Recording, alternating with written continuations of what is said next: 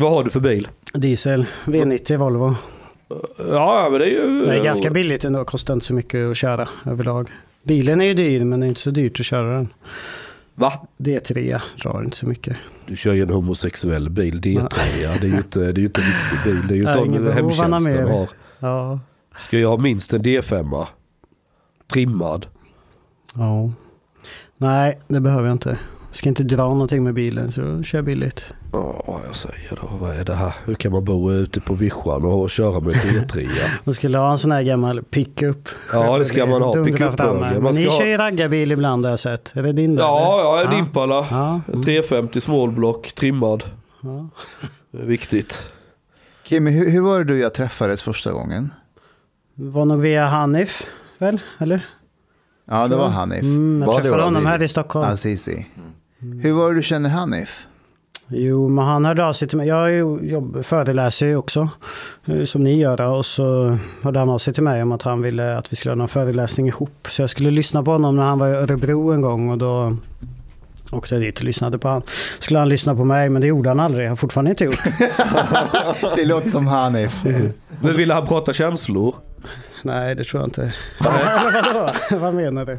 I varje avsnitt så vill han ifall alltid prata känslor. Ja, så kanske det är. Ja, Jag har inte är- lyssnat jättemycket på, på poddar. Jag har lyssnat lite grann. Jag har svårt att lyssna på poddar överlag. Jag tycker om att läsa. Ja, Okej, Men jag ja. lyssnade lite Ah, på vägen school. in när ni hade jag är Henrik också Jönsson sån. här. Just det. Mm. För att ha lite koll på vad som händer med mig när jag kommer dit. Vad är det du föreläser om? Ja, mitt eget liv, min livshistoria.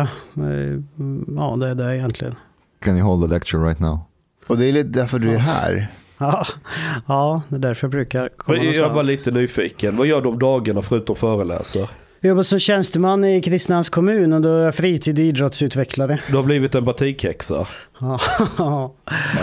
Jag tänker inte- svara på alla grejer ni säger mig, för jag vill ha ett jobb på måndag också. Du vill, ha- har du hört denna podden innan? Du, har du lite koll på den? det har Ja, du. därför har jag tackat nej tre gånger.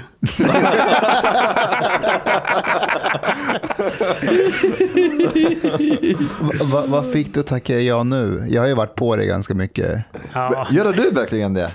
Tackade nej tre gånger? ja, inte tre kanske, men, men några gånger. Men, eh, nej, men det- handlar inte bara om det. Ibland så blir jag ganska trött på hela den här grejen med att föreläsa mig själv eller prata om mig själv. Ja. Många år sedan jag, jag var aktiv i det jag pratade om. Jag har ett helt annat liv nu, en helt annan identitet och så. Hålla på tjata Men om det du- där kan bli lite utmattande. Men varför lämnar du Miljöpartiet? Vägen ut ur sekten. Vi, vi har ju inte ett miljöpartistiskt styre hemma i stan så de kan man snacka lite skit om kanske. Fast det är bara i Stockholm man har det. Var Alltså är du rädd för att prata? Vad har du för styre i, i är det sossar eller? Nej, det blir nytt nu i, i valet så det är moderater, liberaler, centerpartister och jag tror Miljöpartiet, de är ju med de som styr oftast. Så de byter ju så. Så man jobbar som tjänsteman i kommunen så är man livrädd för de styrande politikerna. ja, nej, det är jag inte. Det är jag inte, men... Eh, Lite. Ja, nej, jag är lite rädd för dem. Men... Eh, Det är lite Nej, fascistiskt sådär. Man måste anpassa sig för den politiska makten. Kimmy, tänk på att det blir ännu värre. med, med, med micken, du, du, du kan gå liksom runt den. Så säg att jag tittar på dig nu Ja, och pratar, då är jag precis. liksom här. Pratar jag med Snyggt. Omar så går jag liksom bara runt den. Det är som en, liksom, som en kuk som du... Så hela tiden ska ha nära munnen. liksom ja. Känns jättebra. Efter Ja. du har varit här två timmar så vill du bara tillbaka till nazismen. Allt var så mycket bättre. Förmodligen. Jag kommer aldrig mer åka till Stockholm igen eller Nej men det ska du inte göra ändå. Men du, du är liksom stjärnan här idag och kan inte du bara berätta om eh, vad du föreläser om och varför du gör det? Hur, hur länge har du föreläst? Och jag gjorde min första föreläsning 2013. Så, så jag ganska mycket föreläsningar då. Sen dess, eh, det gjorde jag på en folkhögskola hemma i i Kristinehamn där jag bor. Eh, Så jag har föreläst en hel del kring det. Nu föreläser jag, tar jag de uppdrag jag vill. Jag har ju ett annat jobb och, och sådär, har en lön som jag går runt på. Så jag behöver inte leva på föreläsare utan jag tar dem jag tycker det är kul. Vad är det du gör i kommunen igen? Eh, Fritid och idrott jobbar jag med eh, som en utvecklande roll då. Men när vi ska gå på, rakt på sak, du, du har en bakgrund om nazismen. Mm, Vilken ja. organisation var det? Eh, Nationalsocialistisk front. NSF ja. blev ju Folkfronten och Svenskarnas parti sen. Ja just det. Uh, When, when did you leave? Eh, 2009. 2009. Hur gammal är du? 32 någonting. 32 ja. Och hur gammal var du när du gick med? Ja, alltså, det är svårt att säga när jag, när jag gick med, om, om när jag skrev på ett eh, medlemsintyg. Det var 14 år, men när jag började hänga med skinheadsen och, och de som var nationalsocialister, för då var ju skinheads nationalsocialister. Då var jag 12, 12 år. 12. Ja. Mm. Jag växte upp i ett område som det, det fanns ganska mycket nazism och, och skinnskallekultur i området jag växte upp i. Är det Kristinehamn fortfarande? Ja, nu är vi utanför Karlstad, det är ett eh, ort som heter Vålberg. Ganska liten ort, 3000 invånare kanske. Där växte jag upp och där är nazism ganska... Jag har varit med like, där jättelänge, ända sedan ja, 30, Det är 30-40-talet. poppis med nazism där. Ja, jag brukar any, säga att det fanns, eh, man, antingen var man hockeyspelare, fotbollsspelare eller så var man skinnskalle. but did you have any immigrants there or not at all? Ursäkta? Har ni, hade ni några invandrare där eller inte? Nej. In, Varför inte det? Det, det, hade, alltså det kom ju, flyttade, kommunen satte ju dit eh, ja, invandrare ibland men de, det gick inte så bra. för De vill dem, inte så stanna där. De, de flyttade därifrån ganska, ganska snabbt. Man eldade upp hus och det, alltså det var helt tokigt det området. Helt galet. Det, var, det finns någon bok om en familj, Labade heter familjen, som flyttade till, till Vålberg då. Så det var en generation innan mig med min bror och sådär. Så jag har varit med i familjen. Men de, de eldade ju ner huset för dem och, och sådär. Så de flyttade. Det var helt galet. Men om vi tar det här från början då. Så du är, Eh, när, jag antar att familjen du växte upp med var dysfunktionell. Ja, det var ganska mycket. Det var ingenting jag tänkt på då, men som jag kan se nu att jag var, när jag jag har flyttat ifrån den här orten och bor ja, lite större då i Kristinehamn och håller mig ganska undan eh, allt, allt som är kring familjen och sådär. Mycket drama, mycket, mycket tjafs, mycket konstigheter. Ja, jag tror jag känner igen det där. Ja, det, När jag tänker på min så kallade familj så jag, jag ser det bara som något jävla white trash. Alltså det är bara ja, drama över ingenting och idioti. Jag har aldrig liksom växt mentalt utan man är kvar i 13-årsåldern. Min morsa är lite sån. ja, men ungefär, ungefär samma. Man är liksom kvar, lika trångsynt, tänker likadant som ja, man har ja, gjort innan. det, och, och kan hamna i konflikt med grannen över en idiotsak. Och så här, bara dumheter liksom. Och det, det känns liksom smutsigt att bara vara en del av det. Man vill bara bort från det. but, but was your family also Nej. ideologically... Nej, inte, inte, inte nationalsocialister eller så, utan kanske mer Men- lite Svensson-rasist ungefär. Jag, jag tycker inte om invandrare, men pizza, pizzabagaren går bra. Nu fanns det ju inga invandrare som bodde här, så det fanns inte så mycket att tycka illa om egentligen. Men eh, lite så här halvrasistisk och Mm. om man ska, man ska tänka typ strukturellt eller hur man vill, vill se det. Men om vi går igenom så här, vad var det som hände som gjorde att du kom i kontakt med dem och hur din resa... Jag ber dig om om en liten föreläsning här. Ja. Alltså det är, egentligen så handlar, handlar det om eh, att jag växte upp i den här orten egentligen tror jag. För det hade nog varit oundvikligt att inte hamna där. Jag fick bli diagnostiserad svår ADHD när jag var tre år gammal. Blev medicinerad när jag var sex år gammal. Hade det stökigt hemma. Var ganska mobbad i skolan för jag kunde inte bete mig. Jag kunde inte vara still. Jag var ganska känslig som liten. Hade lätt för att gråta, lätt för att skratta, lätt för att Ja. bli arg. Det var liksom känslosvall som berg och dalbana så här. Det var, jag hade- ingen kontroll direkt. Om du hade fått spela hockey istället, hade det kunnat hjälpa? Ja, det tror jag. Men någonting annat om jag hade blivit införd i ett annat sammanhang. Jag har alltid tyckt om att skriva. Jag skrev liksom dikter när jag var liten och sådär. Poesi. Jag tyckte, alltid tyckt om det. Jag tyckte om att läsa. Jag läste när jag var väldigt liten. Alltid lä- det, det blev som en liten flykt läsandet. När det var stökigt hemma så kunde jag sätta mig på rummet och läsa böcker i flera timmar. Och, och sådär. Så jag tror att det, hade jag hamnat i någon sån sammanhang eller en sån identitet så Men blir i skolan fanns det inte andra likasinnade? Ja, inte så mycket. Alltså jag blev ganska, ganska mobbad när jag var liten. Just det. Så, mest för att jag hade lätt för att gråta och blev ganska ledsen ganska Ja, just det. Och, det är ju jättekul när någon gråter och man eh, går i lågstadiet och, och, och, och håller på med, med den. Så. Och då håller sig alla andra också borta för man vill ju inte hänga med den som är mobbad för då blir man ju själv. Och de enda som ville vara kompis med dig, det var nazisterna. Där blev du någon. Ja, fast inte riktigt Men då. lå, låt... Det där är ingen öppen fråga. Men vet du vad jag känner igen det här? Nej. Det är exakt när jag träffade SD-arna, eh, den feta Åkesson. eh, Det var ju 2000, det hade precis blivit Okej, Sean. SDU-ordförande. Okej, okej. Ja. Take, a step back. We Ja, have a guest. ja, ja, ja, Let's, ja, let him talk a little bit. Det är ganska skönt också att inte föreläsa och, och prata med varandra. Det är inte ofta, det vet ju Ja, jag föreläsare. vet, jag vet. Men, men vi kör på, jag, var- jag var en van att föreläsa. Alltså det är helt sjukt hur det där började egentligen. Det är så smått osannolikt men... Eh, och det berättade jag om i min föreläsning också då. Så, kort och enkelt. Jag hittade en CD-skiva med Ultima Thule-låtar. Och började lyssna på den här CD-skivan och började fastna lite i den musiken och sökte efter mer liknande musik. Eh, Och, och det spelades ju ganska vanligt i, i Vålberg på den här tiden. I, i, i rasthallarna och, och man var hemma hos någon och sådär. Så jag fick kontakt med en kille som jag fick låna en CD-skiva av och så fick jag låna lite annan musik av han med lite mer vit makt-musik ren egentligen. Med, Var det Screwdriver? Ja, med Pluton Svea, Storm, Screwdriver, li, lite sån musik. Och fastnade i den där musiken ganska mycket. Den påverkade mig, gav mig en identitet på något vis. Jag hade ju ingen annan identitet, jag var, var ju ingen direkt. Jag var ju mobbad, utstött och jag hade inga kompisar. Så hittade, hittade den här musiken och fastnade i den. Och blev inbjuden till de här då de, de som lyssnade på den här musiken och klädde sig i bomberjackor och kängor. Och, och, och vi var ju ganska unga. De jag hängde med var också unga från början. Vi var 12-13 år liksom och lyssnade på musik, tyckte det var häftigt. Jag fick gå på fest, börja dricka, träffa tjejer och ja, men allt sådär som man, But- man ska uh, göra. Uh, but uh, I have a question though. Is it was there like um, basically a group of friends who had these values and listened to this kind of music, and then when you listened to it, and then they got you to listen to it somehow, or you were interested to listen to it because of them, or you had no connection to them at all, and you just listened to the music and then started to seek people who listen to the same kind of music. You know what I mean?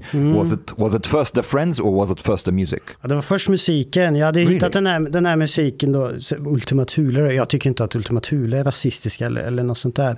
Men, men för mig så blev det att jag fick en identitet i någonting. Jag hade ingenting att vara stolt över, men nu kunde jag vara, vara stolt över det man sjöng i musiken. Nu kunde jag vara stolt över det. Jag ville ha, för, det var jag, ändå svensk, jag är vit. Och det är mig de sjunger om i musiken då, ungefär. Så jag byggde mig en identitet om det och eh, letade efter mer musik. Och när jag letade efter musik så hittade jag de här människorna som jag började umgås med, som blev mina vänner. Och det där gick ju jättefort sen och till helt plötsligt så var jag ju någon, eller ja, inget Var särskilt. 12 Men jag hade kom-? Ja, på to- 12. Okay. Men jag fick, fick kompisar, jag fick ett syfte, en mening, jag hade folk att hänga med, jag kunde gå på fest, jag kunde... Jag fick ha roligt som man ska ha när man är 12 till 13 år, kanske 14-15 då, vara ute på fest och, och, och leva rövare. Vilket år är du född? 89, Okej, okej. oktober 89. Du skulle kunna lyssna på Kent också. Ja, det, det skulle jag kunna Stå göra. i konsert med emo-brudar som Alltså jag lyssnade mycket på Kiss och sånt där när jag var yngre. Lite Ja, hårdrock rock. och, och sådär tyckte jag var schysst. Men, men den här musiken, det blev det är någonting lite förbjudet och så är det någonting som man kan... Hade det inte det varit, varit så förbjudet som det är kanske, eller att det hade varit någon så stor grej kring Ultima Thule, så kanske inte hade varit lika intressant. Kent är ju inte helt olagligt att lyssna på, även om det kanske borde Hel vara är det. kanske lite mer spännande. Ja, men det är, Vänta, blir, dissar lite du så. Kent nu? Nej. Nej, men jag lyssnar faktiskt på Kent, men han är, det är inte, det är inte min favorit. Du oss, eh, Thåström.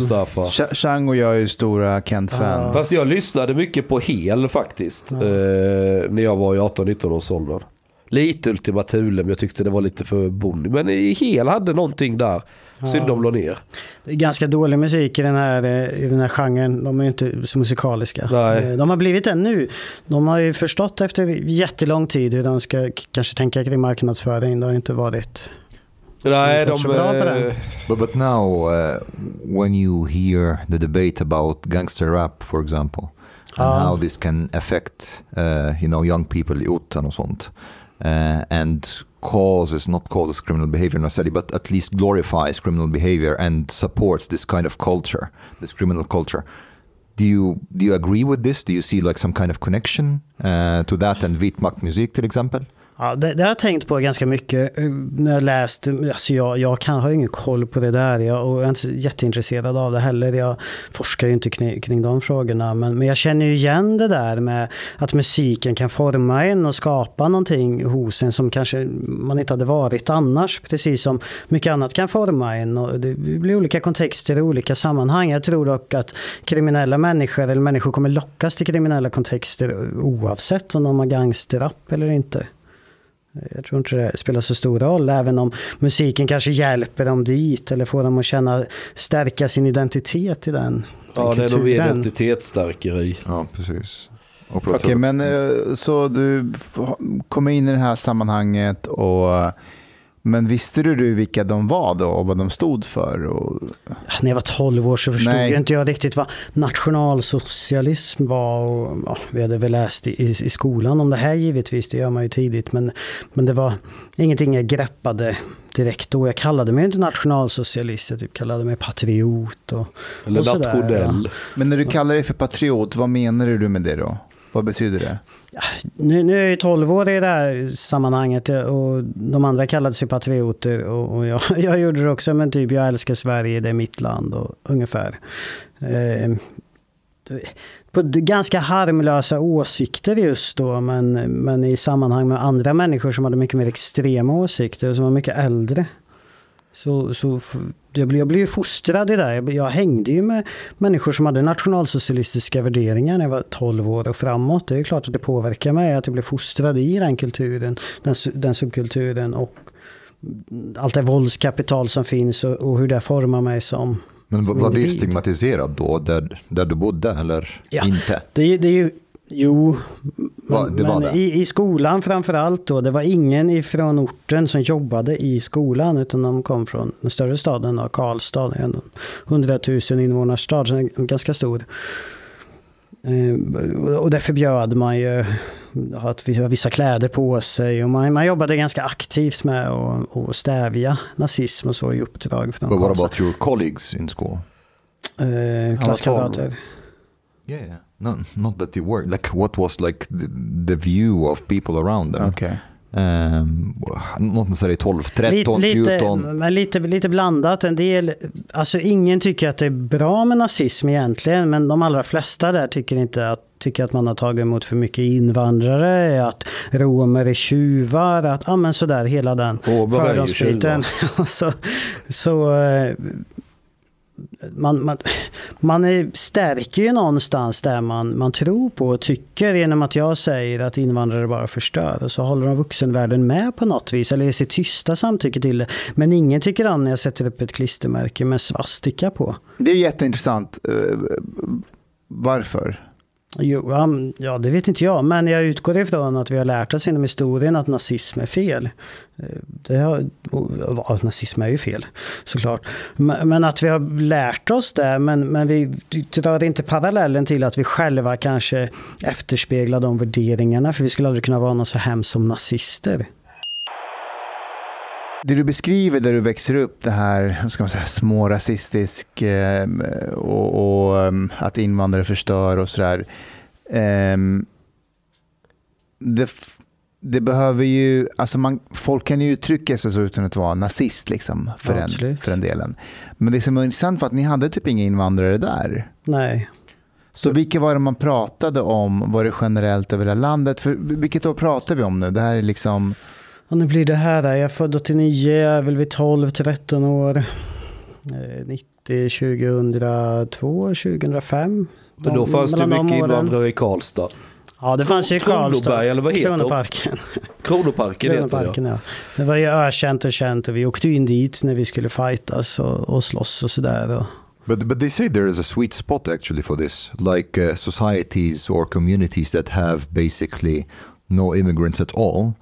They can be somewhat racist, Polen, And- Ungern. And those who have a lot of immigrants, they can also be racist. So somewhere in the middle. jag tycker maybe. inte det är jättemärkligt egentligen att, att man inte har invandrare. Alltså man lär ju inte känna den gruppen av individer. Man vet ju det enda man vet är det man läser eller det man hör. Så eller när det man lär som- känna dem så blir man ännu mer rasist. Det skulle vara sjukt om den här podden slutade med att Kim gick tillbaka till nazismen. På grund av en zigenarjude. Ja, det är varit. All right, men uh, 12, 12 då, uh, and you started like to, to, to get into a group of basically Nazis, more or less. Eller? Ja, skinheads. Ja. na- Alla kallades inte nationalsocialister på den tiden. Men, men det som What var sjukt var ja, skinheads eller patrioter och nationalsocialister. Eh, Det, det som var märkligt eller lite halv skrämmande på något vis, det var att man, man hade ändå någon slags stöttning av, jag hade ju, innan var jag ju ganska mobbad, ingen brydde sig om mig, men sen jag, man hade någon slags stöttning av klasskamrater runt omkring som inte hade med någonting med det här att göra, men som ändå på något vis tyckte det var bra. Jag kommer ihåg att jag skrev ut en massa flygblad från Nationens Änglar hette det, och så vad du inte får veta om invandringen, och så stod det sån här fakta En sån här klassisk eh, flyer, och satt in i alla, alla skolskåp på skolan, jag tror jag var 13 eller något. Och, och, och la dem överallt. Och de flesta höll ju med om det. De som, fick reda på att jag hade lagt in dem här, de tyckte ändå att det var bra att jag, att jag gjorde någonting. Och, Ja. ungefär. De var ju vanliga hockeygrabbar och Ja. fotbollstjejer, ja, inte tjejer, kanske fotbolls... Det är ofta grabbar som håller på. Som Men är nazist. nationalsocialister. Tjejer är ju ofta någons flickvän i regel. Men, men eh, under de här åren, eh, hur, eh, det ni höll på med, hur, hur, hur, gav det sig uttryck? Vad, vad, vad var liksom bland det värsta ni gjorde? Oj, ja. Alltså vi, i början så var det mycket så här fest och allt. Det var ganska kul. Jag hade ganska roligt. Det var en av, på något vis så är det ju en av mina bättre tider så i livet på något sätt. Eh, alltså man har ju sina bästa tider när man är ung och när man är fri och när man får göra vad man vill nästan. Och, och, och till innan jag hamnade i det här gänget då var jag ju killen som var själv. Den, den tiden minns jag ju som absolut inget bra. På något sätt och vis gjorde ju det här med någon slags nytta i min egen självkännedom och stärkte mig som individ. Eh, Det, det låter ju märkligt men på något sätt kan, kan jag tacka att det på något vis hände för att ta fram mig och för att kanske ha tagit mig dit jag är idag på något Ja, men det är vis. som när någon åker in i fängelse så, så kan de säga att Ja, det var så kan man tycka. ögonöppnare. Men då, då var det mycket fest, det var ganska ro, roligt och så. så det, är ganska högt, var, var ett ganska högt våldskapital i den här gruppen och, och, och mycket våld både internt och utåtagerande. Eller utåt. Hur var det? Våldskapital in, in what way? Eh, Jag vet inte vad det heter på engelska. Nej, men Nej, nej, jag fattar, förstår, men- jag förstår. Okej, But uh, mm. w- in what way uh, did they have våldskapital? Ja, did men- they have weapons? Who did they attack? Ja men i gruppen exempelvis, de, de äldre gav ju de yngre ofta stryk. Och, alltså jag kommer ihåg min första skinnskallefest jag var på. Då var, var jag ju 12 och var bjuden på fest hos de äldre. Innan hade vi som var 12-13, vi hade snott lite sprit hemifrån och festat och, och, och sådär. Och, och så eh, jag var på min första fest, jag kommer ihåg det jätteväl. Eh, jag hade snott någon tröja och min brorsa någon hoodie. Det stod någonting med Sverige på och sådär. Och, så, och så kom jag dit och det första som hände där är att en kille sätter en kökskniv mot halsen på mig. Typ, och, och, och så här, riktigt psykopatgrejer. Frågar vem är du? Ska du infiltrera oss? Jag tänkte, vad fan. De är så konspiratoriska. Så Fullt normalt beteende. Eh, och, och sen så kommer jag ihåg, jag, fick, de, de, de, de bråk, eller jag vet inte om det är som Prospects gäng eller något liknande, men då hade de pissat i en ölburk och så var tvungen att dricka upp den där. Nej, de sa that- att det var en öl can- som jag skulle få, jag ville ju ha en öl såklart. Och så började jag dricka och kände det här är inte en öl och så stod det så fick jag dricka upp den där. Och, och sen blev jag kompis med de här, det, det kan jag se idag, vad fan skulle jag där göra? Men vart annars hade jag gå någonstans? Men varför den här penalismen att, att dricka urin till exempel? Är det för... Jag, jag, jag, jag vet inte. Ja, men du, alltså det är bara efterblivenhet.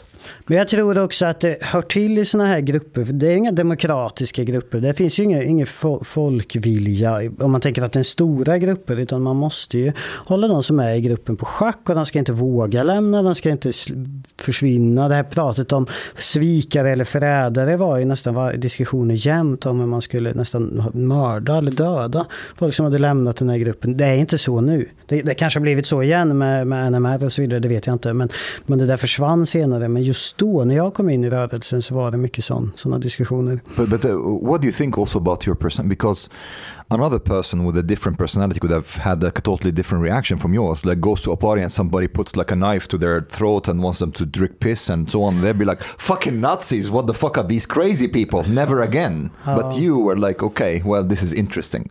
Ja, kanske. Alltså lite del, därför jag inledde med att säga att jag blev diagnostiserad med svår ADHD och sådär. Ganska dålig impulskontroll. Ganska stort uppmärksamhetsbehov av, om, om vilja av att vilja vara någon eller vilja höras, vilja synas.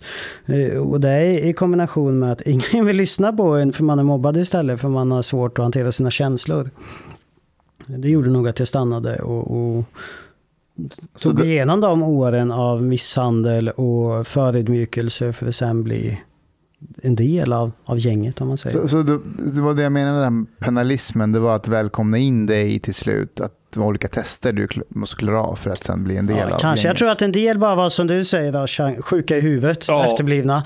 Eh, en, del, en del av det och, och våldet och så tror jag handlar om att man, man ska vara rädd och man ska vara orolig och man ska vi- visa att man har lojaliteten till gruppen. Jag tror det finns en blandning där. Det är en blandning Men- av efterblivenhet och att de ändå har tänkt på saken lite Men grann. alltså, kolla här. Vissa olika personer Om- tänker nog på olika Om sätt. du är över 15 år pissar i en ölburk och vill att en 12-13-åring ska dricka det. Det säger någonting om ditt eget självförtroende.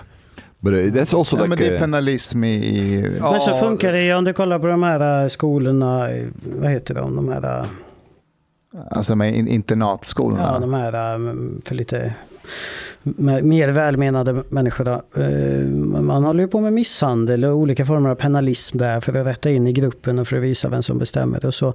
Men, men jag tror att du, att det är lite blandat. Det är inte jättehög intelligensnivå på de här människorna i regel. Sen finns det de som är riktigt, riktigt smarta och har ett väldigt högt intellekt. Så. but, but Det är that, en blandning. Det är ju så få av de här människorna. Nazist, nazism är ju inte stort. Det finns ju inte många nazister i Sverige. De hörs och syns och man blir rädd när någon slänger sig med en swastika-fana och säger att de dyrkar Adolf Hitler. Det behöver inte vara många för att väl, väldigt många ska bli rädd för det. Hur många pratar vi om? Eh, Några hundra. Några hundra, det kan inte vara mer. Jag tror vi sa- att man har sagt så när det var som störst om eh, nationalsocialistisk front och så, kanske tu, tusen på sin höjd. Okej, av, eh, men då pratar vi aktiva. Är totalt Ja, alla som på något sätt kanske Ett betalat par ett eh, medlemskap. hundra aktiva, kanske 300 aktiva, tusen som på något vis eh, kan, kan ses som nationalsocialister, kanske 2000 till med, med slags hangarounds eller människor som ändå stöttar dem på, But, på något but wait, vis. before we leave, before we just go on, I'm, I'm just interested because this is like um, att förnedra somebody who's getting to the group and so on. This is common within like some like people with some ideologies and sects and so on, and even some animals like hyenas, for example. They do this. It's called hazing. Um, is this like a, something that's common within the Nazi hazing? community? Basically, that. Um, here. Hazing is any activity expected of someone joining or participating in group that uh, humiliates, degrades, abuses, or endangers them, regardless of a person's willingness to participate. Uh, there are three components that define hazing. It occurs in a group context, uh, humiliating, degrading, or endangering behavior. Uh, and then, after you go th- through this process, then you are accepted as part of the group. Uh, and is this something that's common within the Na- Nazi community that they have to do this to newcomers?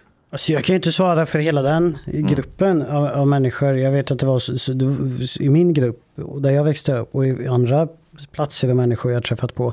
Och man har ju forskare som forskar kring det här och upptäcker det här i de här grupperna och som pratar om det här eh, extremt höga våldskapitalet. Jag tror att våldskapital eh, finns det ju som är väldigt stort i den här gruppen.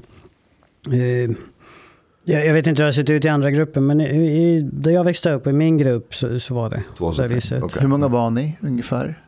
Vi var, det, var, det beror på hur man ska definiera eh, vi eller vilka vi, vi är. Men kanske ett 15-20-tal av ändå organiserade på något vis. Och sen en hel del så här som hängde med på fester och var runt omkring och ändå inte tog avstånd. För det brukar man i regel göra med, med människor som eh, går med kanske svastika t-shirt och, och misshandlar någon i, i byn. I regel tar ju folk avstånd från en sån person men, men det gjorde man inte. Det, det är, är någonting som jag tänker på ganska ofta själv. Jag tycker det är lite märkligt. Eh, jag skulle ju ta avstånd ifrån från det nu idag. Det, det är en grej som jag känner igen väldigt mycket från polisen. Att, eh, att när vi var ute och patrullerade så sprang vi på ett liksom, gäng som vi kände igen. Och de hade ju oftast hangarounds. Som, och de här personerna är inte dömda för brott. Eh, de finns knappt med i våra misstänkeregister, men de är oftast med de här personerna. Och vi kontrollerar dem också såklart, för att de är med i konstellationen. Och de blev alltid arga och, och, och, och så här, vad är jag dömd för? Vad exakt är jag misstänkt för? Varför stoppar ni mig och visiterar mig? Och vår förklaring var alltid att du är alltid med dem. Så det är ju... Så, ja, du är inte dömd för någonting, men varför är du med de här personerna? Och vi kommer att kontrollera det. Så du, du är, du, jag tror inte du förstår det, men du är på väg in i det här gänget, mer eller mindre. Du kommer göra någonting och vi kommer ta det så, så, så småningom. Eh, det är bara en tidsfråga. Ja, det finns ju en eh, lite forskning som har gjorts kring det här, eh, som jag eh, då har läst. Och man brukar beskriva det som någon slags vindruveklase. Jag vet att eh, Christer Mattsson på Segerstedtinstitutet, som har jobbat med toleransprojektet, pratar om det här ganska ofta när han föreläser och så. Men den här vindruveklasen då, att man Eh, att det finns olika delar i den här och olika grupper av eh, människor. Och det är det man ska jobba med att ta bort om man ska bryta de här grupperna. Exempelvis ta bort då de hangaroundsen eller de som vi tycker det du gör är okej. Okay. Man kanske inte säger det, det men man, man på något sätt eh, uppmärksammar det man gör och, och ger någon slags kanske tyst beröm av det. Man godkänner och accepterar. Och när man börjar ta bort dem då finns det ingenstans att få uppmärksamhet ifrån längre. Och det, och det där kan jag koppla till och känna igen från, från när man själv var ung hur mycket mycket eld, eller vad ska jag säga, bensin på elden eller hur, hur den här gruppen stärkte in på något vis. Annars hade vi varit ganska ensamma vid, vid 10-15 personer. Men hur tar man bort dem? Ja, just med, med nazism och hur exempelvis då toleransprojektet jobbar med så, så har man ju ett skolarbete som man jobbar med, med ja, jag kan inte det helt och hållet, men hur man jobbar med att få, få människor att ja, man humaniserar eh, gruppen invandrare och, och, hela den biten igen som man kanske har kommit ifrån då när man har varit med den här gruppen och jobbar med. Att jobba med, med den. jobbar man med förintelsen som rekvisita då, för det finns mycket, det finns ju mycket bilder och mycket information om det. Mm. Men du, hur djupt inne var du i ideologin? Alltså var du en förintelseförnekare? Såg du judar ligga bakom varje hörn och sten? Alltså jag var inte så superkonspiratoriska. Jag, jag, ni, ni får förstå också att när jag var 14 när jag gick med i Nationalsocialistisk front och, och sen var ju det min värld. All min information jag fick var från nationalsocialism. Alla böcker jag läste var på något sätt vis kopplade till nationalsocialism eller skrivna av nationalsocialister. Jag läste inte tidningar som Aftonbladet eller Expressen. Jag läste Den svenska nationalsocialisten som var en tidning från den gruppen. Så all information jag hämtade var ju ja, direkt eh, främlingsfientlig och, och judefientlig på alla sätt och vis. Och där beskrev man ju hur förintelsen inte hade ägt rum och så vidare. Och det, det, det gjorde ju mig och fostrade mig till att också tänka så. Jag skyller inte på dem, men det var ju en del av den bubbla jag var i. Och ja, precis som man blir i alla typer av miljöer. Som kriminella är misstänksamma mot polis och myndigheter och tror att de jagar en för att fördärva livet för en och så vidare. På samma sätt var det ju här. Så jag blev ganska djupt insyltad i det. Eller jag syltade in mig själv ganska djupt vill jag säga. För det var mitt eget val också. Jag fick uppmärksamhet och beröm. Eh, jag gjorde bra saker. Jag delade i den världen då. Delade ut mycket flygblad och var med på demonstrationer och fick mycket uppmärksamhet. Och, och grävde mig djupare liksom. Hur var reaktionen från dina föräldrar?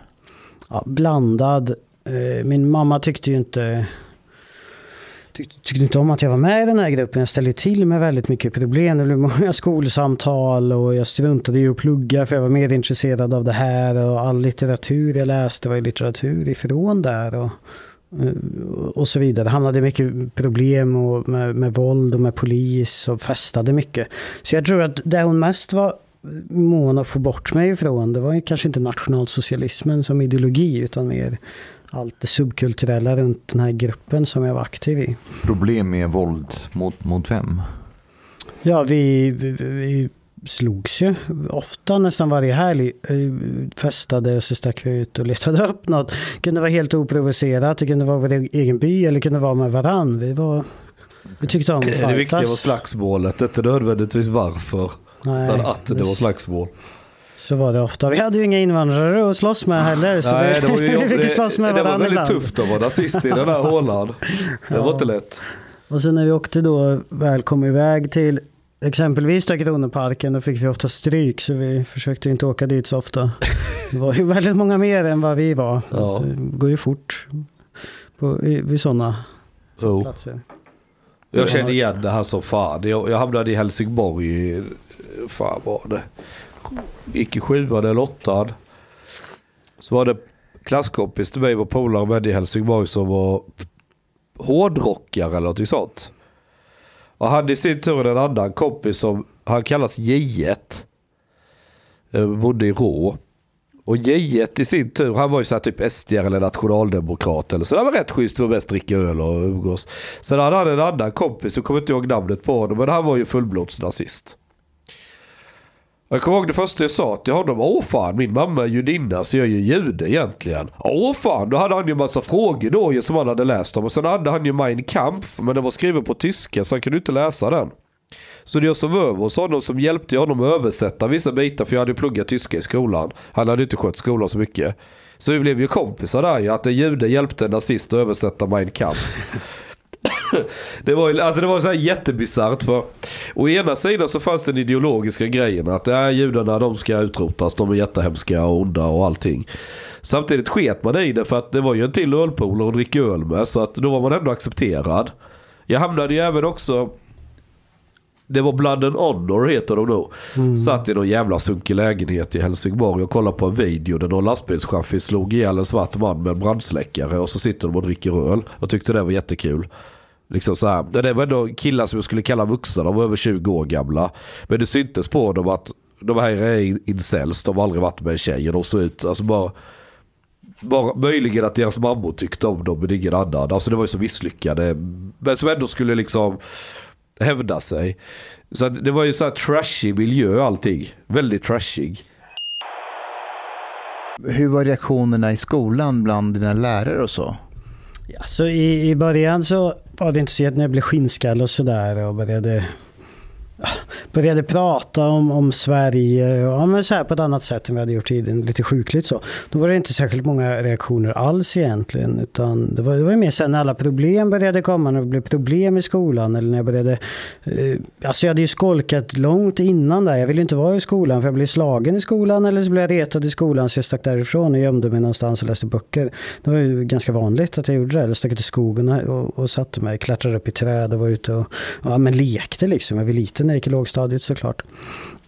Eh, så, så reaktionerna var inte så, så stora i början och det hade de ju aldrig varit. Men, men det blev ett ordentligt pådrag sen då när de här flygbladen som jag berättade om då som hade delat ut hela skolan och man kom på att det var jag och man kallade in eh, ja, men experter inom nazism och området. Så vi hade en i Värmland som heter Greger Wahlgren, jobbade på Brottsförebyggande centrum med aktivt stävja nazism. Då. Det fanns en sån organisation, finns fortfarande. Ehm, jag fick jobb där senare i livet, så det är lite häftigt. Men, at the same time, there were no immigrants over there, so it's maybe some people were like, it's no big problem. There are no. Ja, men det blev ju ett, jo, man tyckte ändå att det var ett problem i skolan, men det är ungefär som att det var ett problem för att det blir dålig statistik, eller det var ett problem för att vi vill inte att vi ska vara skolan som har flest nationalsocialister, eller typ, det var mest, jag, jag upplevde aldrig att problemet var att det fanns nationalsocialism, utan istället att problemet var att man var våldsam och levde i den här subkulturella miljön och förstörde skolan, man skolkade och så vidare. På ett sätt var ju ni de icke skötsamma invandrarna i skolan. Ja, ska man But säga. how, how was how was it with the with the girls then? Did the girls like think that it's it's interesting, exciting with like Nazi kids? Tjejer har alltid gillat farliga killar. Not necessarily Nazis. Ja, men, men lite så. Men, så är det ju. En viss grupp av tjejer tyckte att det här var intressant och kul. Men det fanns, det var, jag hade väldigt många vänner så som var helt vanliga individer och som fortfarande är det. Och som, de borde inte ha hängt med oss, kan, kan jag tycka idag. Det är konstigt att de gjorde det och de var, var flickvänner och så vidare. Och, helt vanliga tjejer egentligen. Ofta som, som hängde med oss. Och vi hängde. Man får ju tänka på att det var en liten ort också. Det bodde ju inte så många människor där. Man fick liksom vara där, för det kanske var en fest. Och då gick alla på den festen. Om, om vi åker tillbaka till den här tiden. Eh, säg att eh, jag flyttar in i den här byn. You would have had a party over. Eh, men, hur, hur, hur hade mitt liv sett ut där med, min, med mina syskon och min familj? Och det hade inte sett så roligt ut. Men vad hade, ni, Eh, vad hade ni gjort liksom? Ja, men... Följt efter dig efter skolan, misshandlat dig, förstört ditt hem. Kallat dig saker som du hade gjort att du hade tröttnat på livet i regel. Hur, hur stor chans? Vi hade en, eh, vi hade en, det låter så sjukt. Men, men det, det var en tjej som hamnade i fosterhem där eller nå, någonting. Eller så, hon var mörk, svart, svart kvinna där, eller flicka. Hon fick utstå ett rent helvete i skolan hela tiden av alla, även av de som inte tillhörde den här gruppen. Man, man gillade ju inte invandrare, man gillade inte mörka. Tänk typ ja, men södern i, i USA, lite den känslan var det i den här orten. Men nu vill jag komplicera Mustafas fråga. Om man hade kommit i min Impala med sydstatsflagga över bakluckan och glidit in i byn med den. Och kallat hade- mig för Jackie Arklöv. Mm. Hade, hade han haft större chans att bli accepterad eller vad hade hänt då? Ja, kanske. Vi, hade, vi har ett sånt exempel faktiskt. Eh, I Karlstad då, bland skinnskallarna så fanns det en då, det är helt svart kille. Eh, Jag vet inte om han heter Hannes eller Johannes. Han Black kallades, Nazi. han kallades Neger-Hannes. eh, Eller Neger-Hannes. Johannes. Nå, nå, jag kommer inte ihåg om det var Johannes eller Hannes. Han var punkare, skinnskalle, hängde med nazister, hade svastikafana hemma i Ja. vardagsrummet. Och gick rykten om att han hade badat i klorin för att försöka bli vit ungefär. att han hade steriliserat sig för att han inte ville föra sitt Oj. orena arv vidare. Jag, jag tror inte det stämmer. Nej, det men, rykten. men det var så där vi pratade. Han på något vis blev, en del störde sig på det. Vad fan, vi vill inte hänga med honom. Eh, Men han var med på en del fester. Jag träffade honom. Jag blev jätteförvånad första gången jag träffade honom. För jag visste inte om honom. Och så var jag på fest med de äldre skinnskallarna i Karlstad. Och så var han kolsvart. Och så tänkte jag, vad... Det är märkligt. Men Det fanns jag en var- viss inkludering då. Men, men, men hur, hur var det? nu? Pratade du med honom? Ja, var- Hur- hur- hur- så. Alltså om du sa så här, för fan vad du är svart liksom. Alltså blev han så här, ja ja, det är jag. Ja, men, alltså, Jag, hade, jag, blev inte, jag var inte görnare, jag blev, blev aldrig jättenära vän med honom. Jag försöker hålla borta värmländskan här så folk ska förstå vad jag säger. Men vi blev aldrig nära vänner så jag tror jag aldrig uttryckte mig. Så, däremot så tänkte jag på det här en annan gång senare. Jag var på föreläsning i Göteborg med Robert Ferrison. Han var så här revisionist, skrev, skrev böcker om att förintelsen inte hade ägt rum och så vidare. Han anordnade Nationalsocialistisk front, eh, den föreläsningen. Och då var det en arab där, jag minns inte vad han heter nu, men han har skrivit jättemycket böcker till vitmaktscenen. Amir Ahmed, han hade en radio, radio. Ja, Radio Islam. Ja, eh, jag kommer inte ihåg vad han heter. Men han var där och sålde liksom sina böcker. Jag kommer ihåg att jag tyckte det var konstigt. Jag vet att jag frågade någon och sa den, det var ungefär som att den gemensamma fienden då, juden. Att det då, då allt annat okej. Så länge man jobbar med, emot juden. De har ju varför, skrivit sån musik med efter 11 september, Nåtunget vid ett maktband skrev en låt som de hyllade araberna då, som flög in i tornen ungefär menar man på. Åt araberna lyfte jag min hatt. That, that's actually. Do you know? Do you know that the Nazis had some cooperation with the Palestinians? Yes. Uh, they Yeah, even yeah, had yeah. like training camps together Yeah, and, also- and things like that. they both hate the Jews and alltså det finns ju en teori om att i Afghanistan så all, man kallar allt för all, all, f- alla myndighets, eh, myndigheter och, och um, institutioner heter typ Ariana. Avgjord då? Ariana. Om man, Aryan. det finns en teori om att du vet, arier. Mm. ja, att, att det kommer därifrån. Men skitsamma. Eh, antisemitismen. Mm. Eh, Hade ni hur- mycket judar i byn? Nej, och det har jag tänkt på. Så här, judar, man är, det är den grupp som jättemånga är emot. Men så här, hela världen egentligen. Och hur många finns det då? Hur många europeiska judar finns Typ det 15 i Sverige? Va? Jag, har aldrig, jag har aldrig sett en jude som har tänkt på en jude så i Sverige. Nej. Eh, Nu kan, nu kan man få med sig ut som man vill och man kanske inte klär sig religiöst eller sådär såklart. Men det, är ju, Men, men, men gör inte det där liksom hatet med större? För det att blir så mytifierat Ja, man vet inte var de är, de kan vara Nej, överallt. är- Men du, hur, hur, hur central var antisemitismen? Jag skulle säga att den var det mest centrala. Ja, Man får också ta med att våldet och, och alkohol, så här beroendet av drogberoende i form av alkohol, i vissa grupper också narkotika. Det, det var också centralt på sitt sätt och då samlades man kring det, men man samlades också kring ideologin. Och ideologin styrdes ju av an- antisemitism. Det var den som lade grunden för ideologin. Eh, Ja, precis som det gjorde under mm, andra världskriget i Tyskland och så vidare och i so, Sverige. so in a way, like Jews became like the arch enemy and not the immigrants who came to Sweden. Ja, Då menade man att det var judarna som hade sett till att invandringen kom till Sverige från första början. Alltså, men du, får jag fråga dig. f- det hatet som ändå fanns eh, mot vissa grupper. Hur skulle du säga att antisemitismen skilde sig mot hatet mot svarta och invandrare och så? Då, då blir det ju fråga någonstans om, om man kan säga så här, det vet jag inte, men om intellekt hos individen då.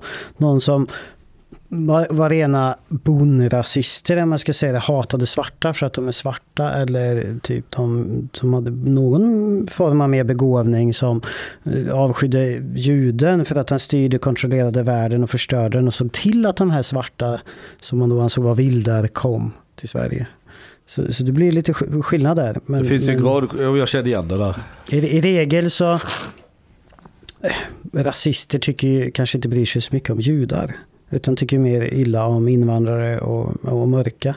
Medan nazister har mer fokus på Just judar. juden. Det var lite det som var min, min poäng därför att antisemitismen eh, skiljer sig på ett sätt från vanliga rasistiska bild, bilder.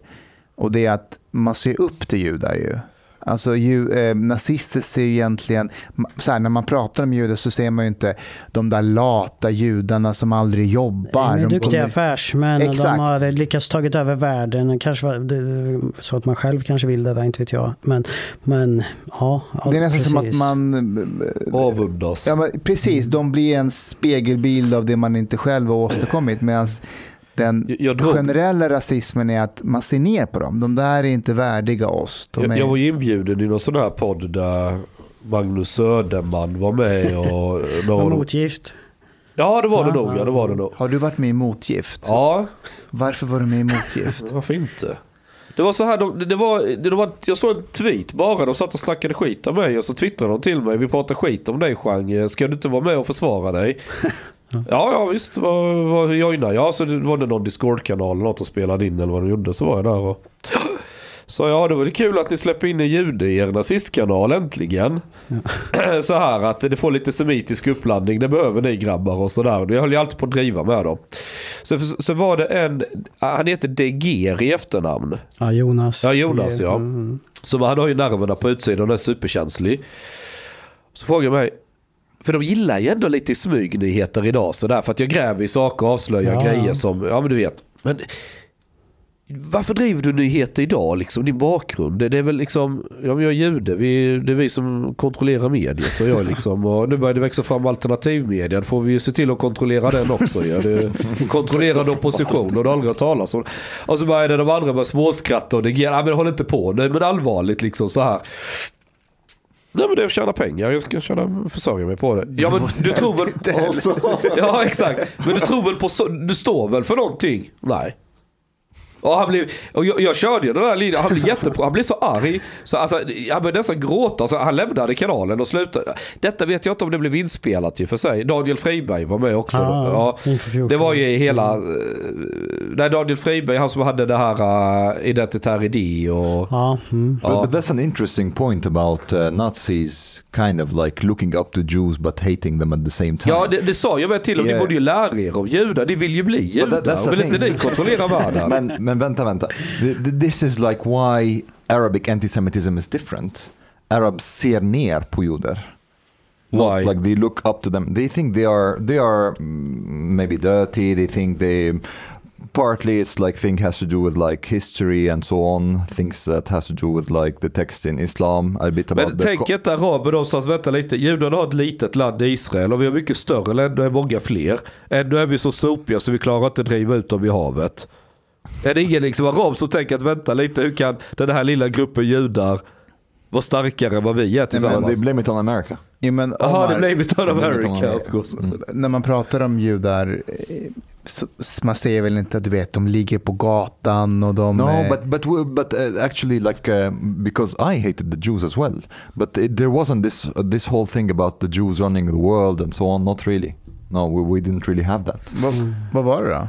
Uh, it was more about um, uh, a little bit about religion and about the Israeli-Palestinian conflict. So, for example, I totally believed that so there is maybe you know about this hadith that Muhammad had a prophecy that the last hour will not come until the Muslims would fight the Jew, fight the Jews and kill them until the the stone on the tree will say oh Muslim there is a Jew behind me come kill him Ah. so this I I actually believe like and a lot of Muslims believe that this is an actual like prophecy that will happen uh, that we will fight the Jews and kill them before the end of times.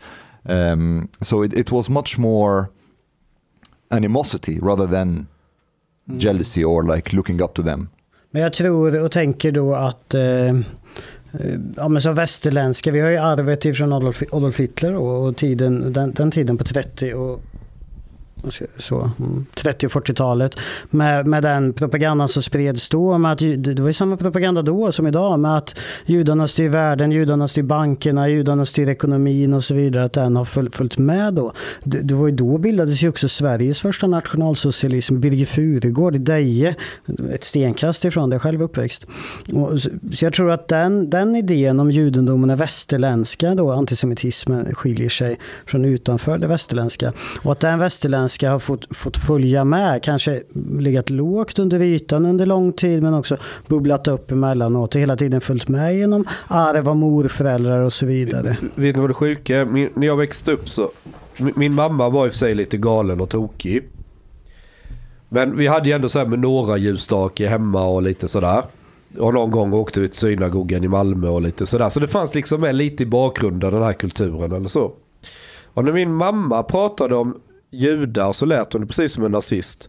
Ja men Jean, du måste bejaka att du ändå är jude. Judarna är det folkslaget i världen som, det är de som äger banker och är framgångsrika och de är bäst nobelpristagare och Men det är ju sant. Ja, ja, det var alltså, när judar själva pratar liksom så är de lite stolta över det här att vi presterar bäst liksom. Det är, vi så, är det ett företag som är det största och rikaste i världen, nog fan hittar du en jude i företagsledningen och du vet sådär ju. Så Och det, det, och det är ju sant. ja, men man sa ju samma sak fast som någonting positivt. Jo, precis. Och, och det, det är lite det här som är grejen med alla de här extremteorierna och extremideologierna. Det är att det finns ju alltid en korn av sanning i det de säger. Ja. Alltså ja, judar är inom bankväsendet väldigt mycket, är i Hollywood, men det är inte så att alla de cheferna varje onsdag har ett möte och säger så här, ja, nej men, eh, Nej, det Jewish som har om det. Säg också att det är en företagsledning då och så har du i den tio personer. Du har tre bögar och, och fyra vita, fem, ja, jag får inte ha för många då. Två araber eller två muslimer och en jude. Nog fan hakar varenda människa upp sig på den här enskilda juden. Jag menar på, ser ni judarna styr företaget? För det finns en judisk person med. Ja, det, är, det är ganska vanligt. Det är väl klart man hittar judar redan för- i, i många Jo, det är- sammanhang. För vi lever i en global värld. Människor reser ju, människor investerar ju och, och, och le, så. Det Men skulle vara konstigt annars. Konspirationslogiken är så att du har redan en bild av hur det förhåller sig. Och sen hittar du alla de små datapunkterna som bekräftar din bild Ja. och sorterar bort allt annat som stör den. Och så tycker man att titta här, här har jag bevis. Det var ju, det var ju som när den här, um, kommer ni ihåg han Bashir Abani?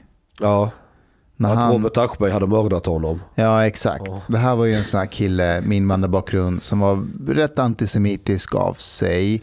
Jo, men jag han snackade med honom och tog upp det där faktiskt. Ja, Och då, alltså det var mer en identitetsgrej, du vet. Han fick uppmärksamhet. Alltså, där kan vi prata en kille som vill ha uppmärksamhet. Alltså Han- det var inte... ja, det ville han ver- verkligen. Och jag ska ändå ge honom creds för han var inte en sån där som bara skrev och särskrev och, och du Han vet. knackade ju på hos folk och han var rätt rolig. Ja, det var han. Men han dog av någon överdos eller något sånt. Nu vill jag inte eh, spekulera, men det var någonting. Hjärtat stannade mitt i Ja. natten. eh, Något sånt där.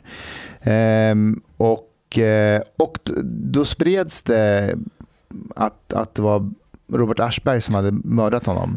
Eh, och han hade tagit hjälp av Mossad. Ja. Ja. Eh, ja, det låter fullt rimligt. ja, därför att han hade ju granskat Robert Aschberg. Ja. Och sånt där. Det var ju eh, Men det är ju alltid sådär. Det är ju inget, inget Alltså att- ovanligt. Det är Alltså att Robert Aschberg dödar de som... det- Nej, nej, med hjälp av Mossad. Men det är så mycket konstiga idéer och teorier. Vad som än händer så kan man ju skylla det till judendomen. judarna. Spelar ju ingen roll. Did you go from like uh, you or your group? Did you go from just like having these ideas to trying to translate it into violence? did ever go to Volksbjörk and the extremism basically? Did, didn't you think like okay, we go where the immigrants are and then maybe we kill somebody, we mishandle någon? Men det, men det gjorde vi, men det var nog mest för att vi, vi, ville, vi ville slåss, vi ville ha våld. Det kanske inte var av, i, i uttryck att okej, okay, om vi går hit och spöar de här så kommer vi få bort dem härifrån och kommer de åka tillbaka till sitt land. Eh, och så har vi löst en del av det här jättestora problemet som vi upplever. Men det, det, det, var aldrig riktigt... vad? Vad gjorde ni? Vi tyckte om att slåss och vi ville slåss med, med i regel invandrare eller kommunister. Då. Eh, det är en ingruppskänsla. Man ja, gör något tillsammans. Gruppaktivitet. Man pratar ju alltid hela tiden i den här rörelsen om det kommande raskriget när vi ska beväpna, jag skulle se hur det gick till i praktiken, men, men när vi skulle, skulle beväpna oss, ge oss ut och och rensa. det är så ständigt återkommande och det, är en del av det här våldet. Utan våldet så tror jag, i alla fall min grupp då, inte hade varit... Eh... Var det did you attack any immigrants yourself or not really? Ja, eller, eller vad, vad menar du? Har du slagit invandrare? Ja, ja, jo. Det är klart att han har. Tyvärr, då så har jag gjort det. Svenskar också, alla möjliga folkslag såklart. Men det var kommunister, vi slogs, de förtjänade väl det? Ja. Åkte, du, åkte, du, åkte du dit för det? Yeah, this what I mean. Ja, ja, ett par gånger har jag åkt dit för misshandel och grov misshandel. Kan, kan, you, kan du berätta lite om det? Ja, men alltså i, i regel alltid efter någon fest, så när vi hade druckit. Jag kan, en, en händelse då som hände, då var det den rektor vi hade på skolan, Vålbergsskolan som, som vi gick på då. Han hade startat en, en, grupp då mot rasism och då var det föräldrar som deltog i den här gruppen och så skulle man jobba eh, i hela lokalsamhället för att få bort eh, rasism, eller nazism då. Och så hade de möten så här på skolan på kvällarna. Och vi, vi tyckte, retade oss på det här, fyra stycken i den här gruppen. Vi, vi satt och festade, klockan var tio på morgonen kanske. Och vi, vi drack massa alkohol. Och, och, och ju mer vi drack, ju argare blev vi. Och triggade igång varann. Och, och lyssnade på tung vit maktmusik. Det är ju inga fi, fina sånger. Det är inga trevliga visor som, som sjungs. Eh, och så bestämde vi oss för att vi går och misshandlar rektorn. Vi spöar skiten ur honom så han inte vågar hålla på med det längre. Det är, det är en del i våldsspökande. Är det högstadiet? Ja, det är högstadiet. But he was not an immigrant? Nej, han var svensk. Eh, så vi, vi satte på oss våra bomberjackor och kängor och drog en band, bandare på axeln och spelade, fortsatte spela musiken, hade med oss en kylbag med öl. Eh, så vi gick ner till, till skolan då, in på rektorsexpeditionen och och misshandlade rektorn då helt enkelt. And, och det blev ju åtal och, och, och rättegång och sådär. Jag var ju bara, jag var 14 år, mitt åtal ogillades och så fick jag sån här solplacering då, i socialtjänstlagen. Var, var, det, var det en svår misshandel? Lite blåmärken och någon blåklocka och sådär. Inte, inte superallvarligt. Han lyckades komma loss och kom in, lyckade, det fanns ju ett stort kassaskåp ungefär, som arkiv, kassaskåp. Man, han lyckades ta sig in där och låsa in sig själv i det här. Eh, det är inget kassaskåp, men kassavalv kanske man säger. Så han lyckades låsa in sig där. så han lyckades rädda sig själv där. Jag tror inte man hade slagit ihjäl honom, men absolut eh, sparkat honom sönder och samman. Och, och, när man inte fick tag i honom mer så gick vi därifrån och de hade ju ringt polisen och vi stack ut. Det var två äldre bröder som, som var med i det här. De high-fivade varandra när vi kom ut och jag kommer ihåg jag var ganska rädd. Jag var så här, ganska knä, knäpp grej ändå. Jag var rädd för att polisen att skulle ta rektorn, mig. Liksom. Och, och så ja. Och um, de stack hem till, vi stack tillbaka till den här festen och jag kom på att jag sa att alltså, vi, vi kan inte stanna här. Hit kommer polisen åka först. Vi hade inga masker eller något på oss. Alla hade ju sett att, att det du var Du var vi. en av de smartare nazisterna. Så jag sa, jag tänker inte stanna, jag tänker inte stanna kvar här. Men de ville, de ville fortsätta festa och jag tänkte, jag stannar inte kvar. Så jag, jag stack därifrån. Jävla dum Han blev hotad till livet om jag då skulle gola och sådär. Och, och polisen kom, jag, när jag var på väg bort så såg jag mängder av blåljus åkte dit till den adressen. De blev gripna och jag var på skolan dagen efter. Då hade jag, gick jag gick en skola i Karlstad. Då jag gick inte kvar i den skolan. Jag hade slutat i den något år tidigare för att börja på en annan. Och då ringde polisen och sa vi, vi står utanför. Det är bättre att du kommer ut. Så de var lite schyssta. Då. Så slipper vi gripa in i skolan. Så jag gick ut och satte mig i bilen. Och blev anhållen då över natten. Så, så, så kunde det gå till. Det gick all, nästan alla gånger till att vi, vi drack alkohol. Vi började festa, lyssnade på musik och, och drog igång varann. Vi blev så jävla förbannade. Så då gick vi ut och då spelade det inte så stor roll vem vi skulle slåss med. Den här solplaceringen du fick på grund av misshandeln, vad innebar den mer konkret? Eh, Då, då skulle jag bo på ett eh, ungdomshem då, eller Mölnbacka. Eh, Jag vet inte, inte direkt ungdoms... Eller det, är det är väl ungdomshem, men det är inget låst ungdomshem utan det är öppet. Och så skulle jag, jag skulle bo där i ett, i ett halvår egentligen. Hur långt ifrån var det här hemifrån? Ja, det var ju då i Deje. Det var inte särskilt långt, några, några mil. Tre mil kanske. But did it, did it stop you at all from being with your friends? Ja, men jag höll mig där och så. Jag förstod att om jag stannar här nu så kommer jag hem om ett halvår. Om jag krånglar till det så kommer jag definitivt inte komma hem och då kanske jag hamnar på ett fosterhem och det vill jag inte. Så, jag var ändå, jag var ändå något skärpt i förhållande till den grupp som jag, jag tillhörde. So, so you Så jag were a kunde reasonable liksom- Nazi. Men, men då, då tänkte jag ju att jag stannar där och, och håller, mig, håller mig där. Mm. Tills jag får åka hem då. Visst, man gjorde ju massa dumheter där såklart. Jag var, vad var jag, 14 och fyllde 15. Det var klart att vi stökade. Det hände lite grejer och, och sådär. Men du, eh, när var det du började få tänka om? Och, ehm, But maybe, maybe before that, you asked, uh, we should ask like when did it peak? Ja, det var nog eh, alltså 2005, 26, 27 omkring där. Då började jag åka på ganska mycket demonstrationer med Folkets marsch här, som är i Stockholm då på nationaldagen och i Salem. Var du där när Söderman höll sitt fantastiska tal? Ja, fantastiska. Ja, det här med Ja, ja. Reinfeldt eh, och Barbar. Vi, vi måste... Jag ska Men vi har ju spelat vi har, vi har Har vi gjort spelat upp det innan? Ja, ja. ja. Ja. Alltså det var sån inlevelse, sån... Eh, Han triggade igång oss helt otroligt mycket när vi, vi var där. Och det var ju, jag tror det kom 50 piketbilar eller något sånt där. Det körde in på Gärdet och, och grep många. han borde gå teaterskolan, den där Söderman. Han har talang. Det Han man har talang. Han är ju gammal pastor va, i någon, någon slags kyrka, någon, någon vit maktkyrka av något slag. Han kallas ju pastorn i... Det finns ju många vit maktkyrkor, typ kreativistens kyrka och, och But, but I mean, like the, the height of the escalation was Ja, just that you, that you were just in demonstrations. And, Nej, men jag började åka på demonstrationer och började Okej. lära känna många mer, fler människor. Jag blev då gruppledare för den här gruppen jag tillhörde i Värmland. Vi var två stycken som blev kallades länsledare. Det finns ju titlar och, och What rang were your på, goals? på, på allting. Ja, jag vet inte om jag hade så mycket, mycket mål då. Men, judar. Vad, vad No, but I mean, like if it's like some kind of like a group and so on. They, Ja, men jag, ville, jag ville vara en ledning, jag ville leda dem jag hade under mig och, och sådär. Och, och det var, var det jag fick göra. Och jag höll lite tal, egna tal, jag anordnade egna demonstrationer då i Värmland.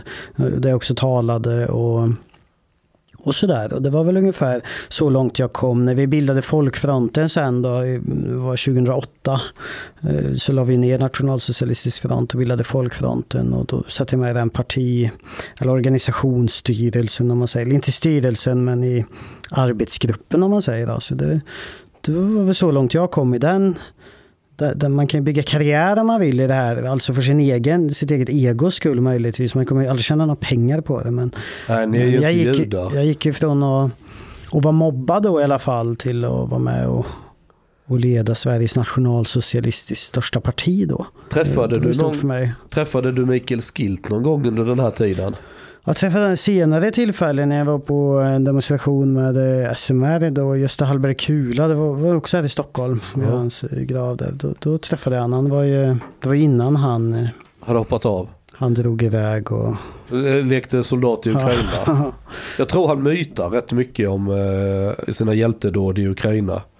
Ja. Han var väldigt aktiv i sin organisation var han. It's, it's impressive how you how much you are acquainted with the Nazi scene in Sweden. I- i- i- There is not so many.